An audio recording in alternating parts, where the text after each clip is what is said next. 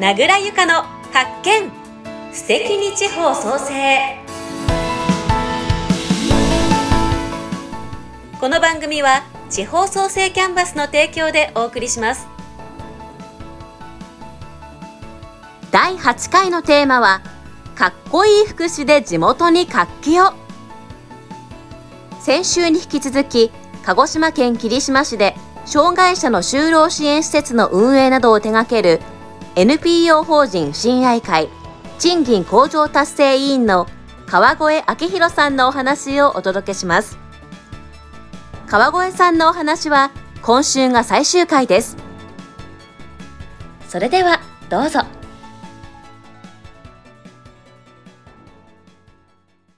あの、川越さん先ほどこういったまあかっこいい福祉をはじめ、そのためには賃金を上げたいであったり、障害者のもっと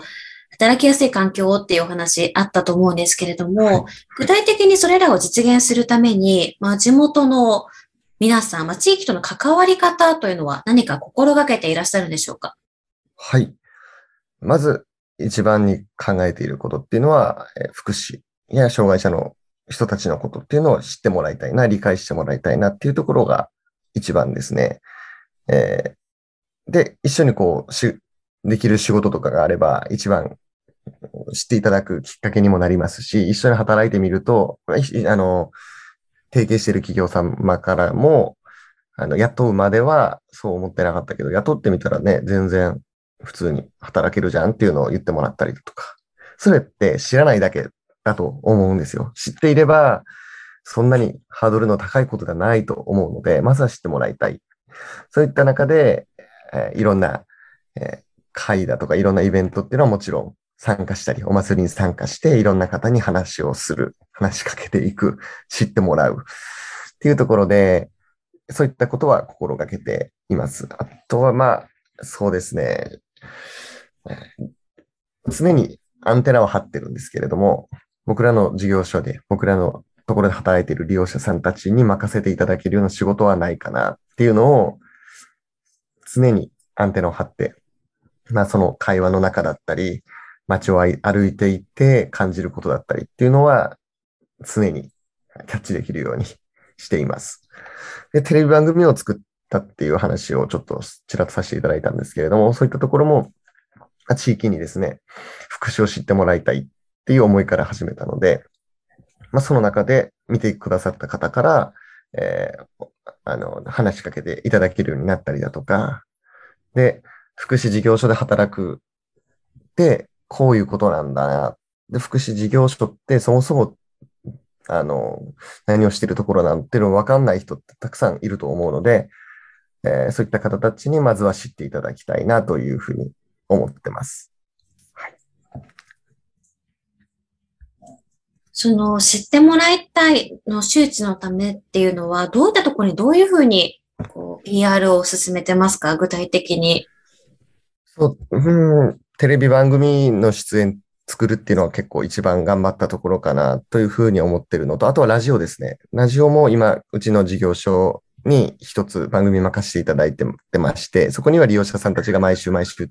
れ替わり立ち替わりで、えー、パ、あの、なんですかね。いろんな話、例えばですけど、えー、目の見えない、完全に目が見えない方がいらっしゃるんですけれども、その方が街でこう歩いている時に気づいたことっていうのをラジオで話す、えー、だったりとか、あとは半身不随の方いるんですけど、そういった方が、えー、街中でこういうことを、もし気がついたらこういうことをしてくれると嬉しいですとか、そういったことを話すラジオの番組もあるんですけれども、そこも割と周知につながってるのかなというふうに思ってます。あとは地域のイベント、お祭り、えー、会っていうところに参加して、えー、まあその地域地域にこう核になる方っていうか、軸になってる方っていらっしゃると思うんですよ。キキーになっている方が。そういった方々に、えー、まあ、じ、まずは自分を売り込むっていうことをしてます。で、えー、川越さん、川越明宏っていう僕のこの存在を知ってもらい、こういう事業をしてるっていうものを知ってもらい、例えばその方が新しくイベントをするってなった時に読んでいただける。新しく何か事業をするってなった時に、あ、そういえば、えー、霧島の隼人の川越さんっていう方が福祉事業やってたな。あ、じゃあちょっとあそこのちょっと頼んでみようかなって思っていただけるようにですね。そういったところで自分の顔を売るっていうことも一応頑張ってるっていう感じです。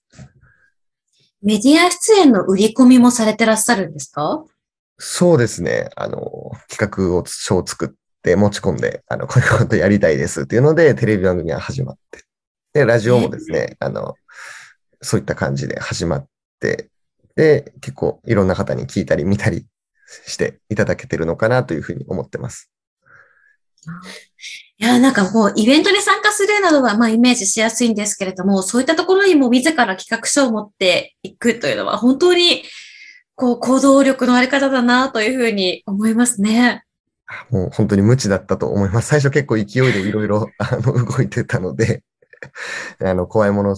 なかったみたいな感じで、最初ですね、とりあえず知ってほしいんだっていうところで、全然やれるんだっていうところを、まあ、見せたいなというふうに思ってたので、はい。そうですね。がむしゃらにやって、やってた結果かなというふうに思います。川越さんにとって、こう、地方創生っていうのはどういったものだと思いますか？はい。えーこれですね。今ちょっと霧島市のことについても直前ですけど、ちょっとこうまとめてみたんですけれども、えー霧島市って、えーまあお世辞にも都会とは言えないですけれども、まあ、温泉があったり、えー美味しいご飯があったり、えーまあいろんなですね、自然はやっぱり豊かですし、でも、そんなにこの、なんていうんですかね、不便っていうわけでもないというか、割とこう、電車も走ってるし、バスもあるしっていうので、すごく僕は住みやすくて大好きな街なんですけれども、えーその地域に住んでいる人たちの、まあ、満足度が高くてですね、地方創生っていうのは、まあ、地方から首都圏へ出ていく人が、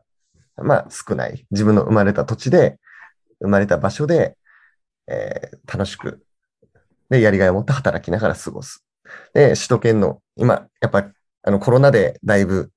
地方に移住とかってありましたけど、東京に僕も上京して感じたことって人が多いな、まあもちろん当たり前のことなんですけど、家賃高いな、みたいな。人多い、家賃高い、で、バスも電車も超人多いみたいな。まあそういった状況だと思うんですけど、まあそういったところから移住したいって思われるようなですね、魅力度の高い街を作っていく、その街づくりを目指していくのが地方創生っていうところなんじゃないかなというふうに思ってて、で、まあ何でもかんでもですね、便利にしたり、都会にしたり、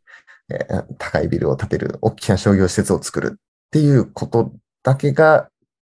まあ必ずしもいいっていうわけではないと思っていて、今ちょっとこの紹介しているご飯だったり、自然だったり、温泉だったり、あのーその土地、その地域、地域にある良さっていうのを最大限活かして、で、僕らの目指している誰もが住みやすい、誰もが働きやすい地域、街づくりっていうのをしていくのが重要なのかなというふうに思っています。本当に何が、うん、特別な、えーみんなが注目するようなイベントとか、そういうことをすればいいというわけではなくてですね、えー継続的にもう続いていかないと意味がないことだと思うので、継続的に未来に残るようなことをコツコツ積み上げていくことが、まあ、自然とですね、将来の地方、地域を盛り上げていくことにつながるんじゃないかなというふうに考えてます。ありがとうございます。はい。いやー本当にたくさんもっとお話を伺いたいんですが、ちょっとお時間迫ってきてますので、はい。今日は鹿児島県霧島市から、かっこいい福祉で地元に活気をおテーマに、有限会社リバーランド取締役、川越明宏さんにお話を伺いました。ありがとうございました。はい、ありがとうございました。いかがでしたか？地方創生キャンバスの月例セミナーは毎月第3木曜日オンラインで開催しています参加は無料ですご興味のある方はぜひお気軽にご参加くださいセミナーの詳細は Facebook で地方創生キャンバスキャンバスは CANVAS と検索いただきイベントページをご覧ください。来週からは新しいゲストをお迎えします。北の大地から3代目の挑戦。誰かがやるじゃなくて自分でやってみるをテーマに角一加藤商店営業統括。佐々木まみこさんのお話をお届けします。それでは来週もお楽しみに。